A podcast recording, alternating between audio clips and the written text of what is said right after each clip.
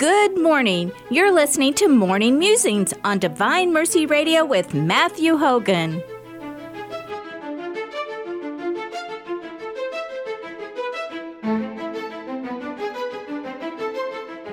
And now, here's Matthew.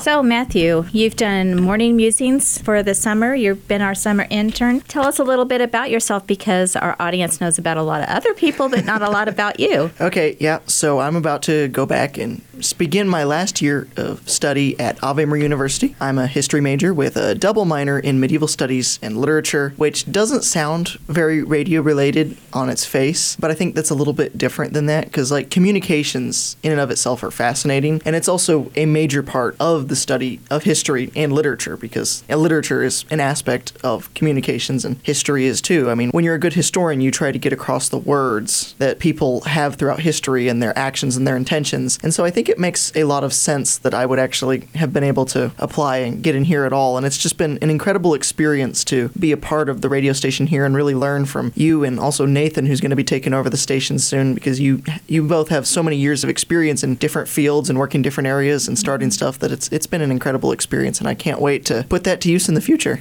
This is the first year that Divine Mercy Radio has decided to hire a summer intern. And to do that, we were thinking, what can we have you do? So we created this morning musings show where it's a nine minute interview in the middle of the sunrise morning show. They kind of gave us a break that said local stations can do whatever they want during these nine minutes. You actually took off and you went with this, and you, it was like, it was very natural for you. So, what do you think in your background led you to be able to do this? So naturally? I'm going to start by probably just going with Totus Tuus as an excellent starter point because, and it's just the Salina Diocese in general. Like the Salina Diocese is so well connected that if you start to actually get involved with people and make connections in the Salina Diocese, you will be able to easily access so many people really quickly. You just have to be willing to reach out and take that step in the first place. And for me, to kind of go back to what I said originally, a lot of that had to do with Totus Tuus and actually becoming involved in the diocese missions there. I'd already been involved in the diocese, of course. I was a regular at all of the bishops' masses and stuff. I've both served some of them, I've been in choir for all those things, and had gotten to know some people through that. But when I actually did Totus Tuus and started to get out there a little bit more, it started for me to really get to know the diocese as a whole and get to know people across the diocese and start to realize that there are stories across the diocese and in every single parish. There are stories that are fascinating, incredible stories of people living out their Catholic faith. And so for me to have that knowledge, that experience of like, even though I'm relatively inexperienced compared to some, but still knowing those connections, all I have to do is be confident enough to reach out and try to make some of, reignite some of those connections, reach out to those people, and you're able to easily find so many incredible stories that way that it's just hard to describe properly how powerful being able to see the Catholic faith so incredibly alive in our diocese and being able to cover that really is. It's it's a joy for me and it's a real blessing for me to be able to do that. And I just love to reach out and see more people. And so when people begin to help me and help me reach out with more people, it just becomes a kind of exponential thing where you started with the people you know and are kind of have connections with, and then you're able to expand beyond that as those people help you talk to more people, and there's more people who are like, I think this would be a cool story to cover and before you know it, you're going an entire month of extra shows after you're going to leave.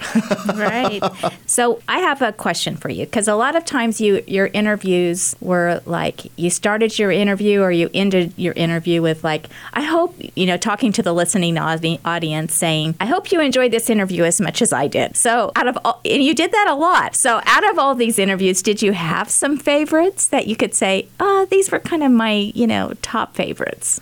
Well, I think each month so far has really had a couple big, big highlights. For example, one of my first big highlight that I think would be really worth mentioning is when I got to go out to the Totus Tuus team. And that was kind of special for me because I got to go out to one of the parishes that I taught at Totus Tuus, and a bunch of the kids remembered me when I showed up, and they were like, oh, he, he was here two years ago. And I was, I remembered some of their names and stuff, which was just really cool for me to see that, like, some of those connections, even with the kids, like, those last. The kids remember you, and that they care about what you teach them. That, that was powerful. But then to actually get to talk to that team, which they had been a couple weeks in, and hearing them talk about their own experience with Totus Tuus, which reminded me of my own, but was also very much individual and powerful in its own way, was just a really great experience. And one of those things that's like when I brought all of that audio back, even though there was a bit of wind noise and everything in it, I was still so excited to be able to cut it down and put it together because it was just, it, it was so cool to hear the kids talking about how much they love Totus Tuus. And it was also really powerful to hear about the team and where they were at with their entire program. And then a couple other ones that were really big is also when I went out to Prayer in Action, pretty similar experience there, though I didn't interview the kids. In that case, just the team because there's six team members and I got them all individually, which was pretty darn cool, but And it takes a while. have good. They all have good stories from what I've listened so far. Yeah. Yeah. And then Interesting. And then for a single individual interview, I'd probably have to go with Bill Mayer. Me and him sat down and we talked about 1984. We talked about AI. We talked about social media. And all of it was wrapped in this kind of like element of like actual like church documents and putting it all together. And just, it was, it was a fascinating conversation that I'm going to remember for a long time. And the five shows that I think I have scheduled to run over the course of like a month and a half are all good standalones. But the thing is, is that's just the tip of the iceberg of the conversation because afterwards we sat down and talked for another hour about those same topics. Yeah. So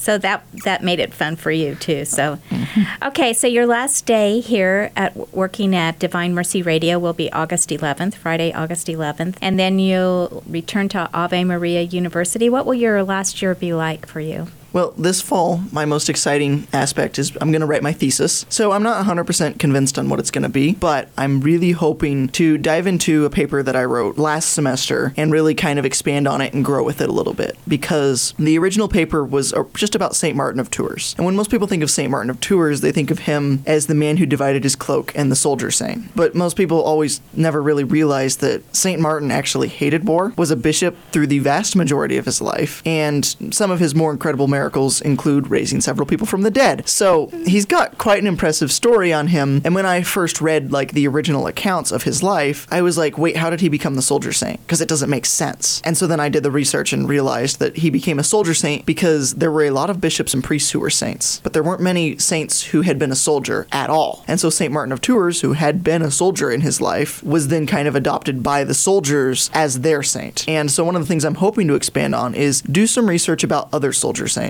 like St. Joan of Arc, excellent example, or St. Michael the Archangel, who, despite being an angel, is still seen as a warrior saint, St. Mm-hmm. George, St. George and the Dragon, and dive into their stories figure out who the who they were and then figure out how they came to gain the identity as a soldier saint. Was it similar to St. Martin? Was it different? Is there a pattern we see? And really kind of dive into it really as mu- as deeply as I can in the space that I get, which I say that I say that if it's short, it's going to have to be a minimum of 30 pages, but I'll probably write more like 50, and I don't think that will still be enough, so I might eventually have to turn that into a book of its own because so far on early research, it's been a fascinating topic to cover, and it could still change yet, but that's what I'm really excited about. And then after that, my last semester at Ave is going to be I'm going to be taking the theology capstone that they have all of their students take, and a couple other classes to just kind of get finished up, graduate, and then figure out what kind of job I'm going to get from there. Well, we might have to have you back after you write that thesis. You're writing that thesis this semester. That's correct. We might have to have you back for our carathon.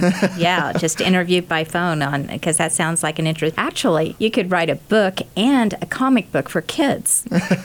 Wouldn't that be fun on warriors? I, I'd need to Boys get my would love it. I'd need to get my brother on it because he's an incredible artist. I'm sure he would do There great. There you go. okay. So, where do you see yourself in five years? Married, probably. Because the listeners don't know, he has a girlfriend he's really hung up on, and she's pretty hung up on him too. So I think Well, hopefully, God willing. The important thing is doing God's will. So, that's correct. wherever I am ex- specifically in five years, I want it to be doing God's will and taking it one day at a time and really living life to the full. So, Amen. You can't go wrong there. we will now return to the Sunrise Morning Show.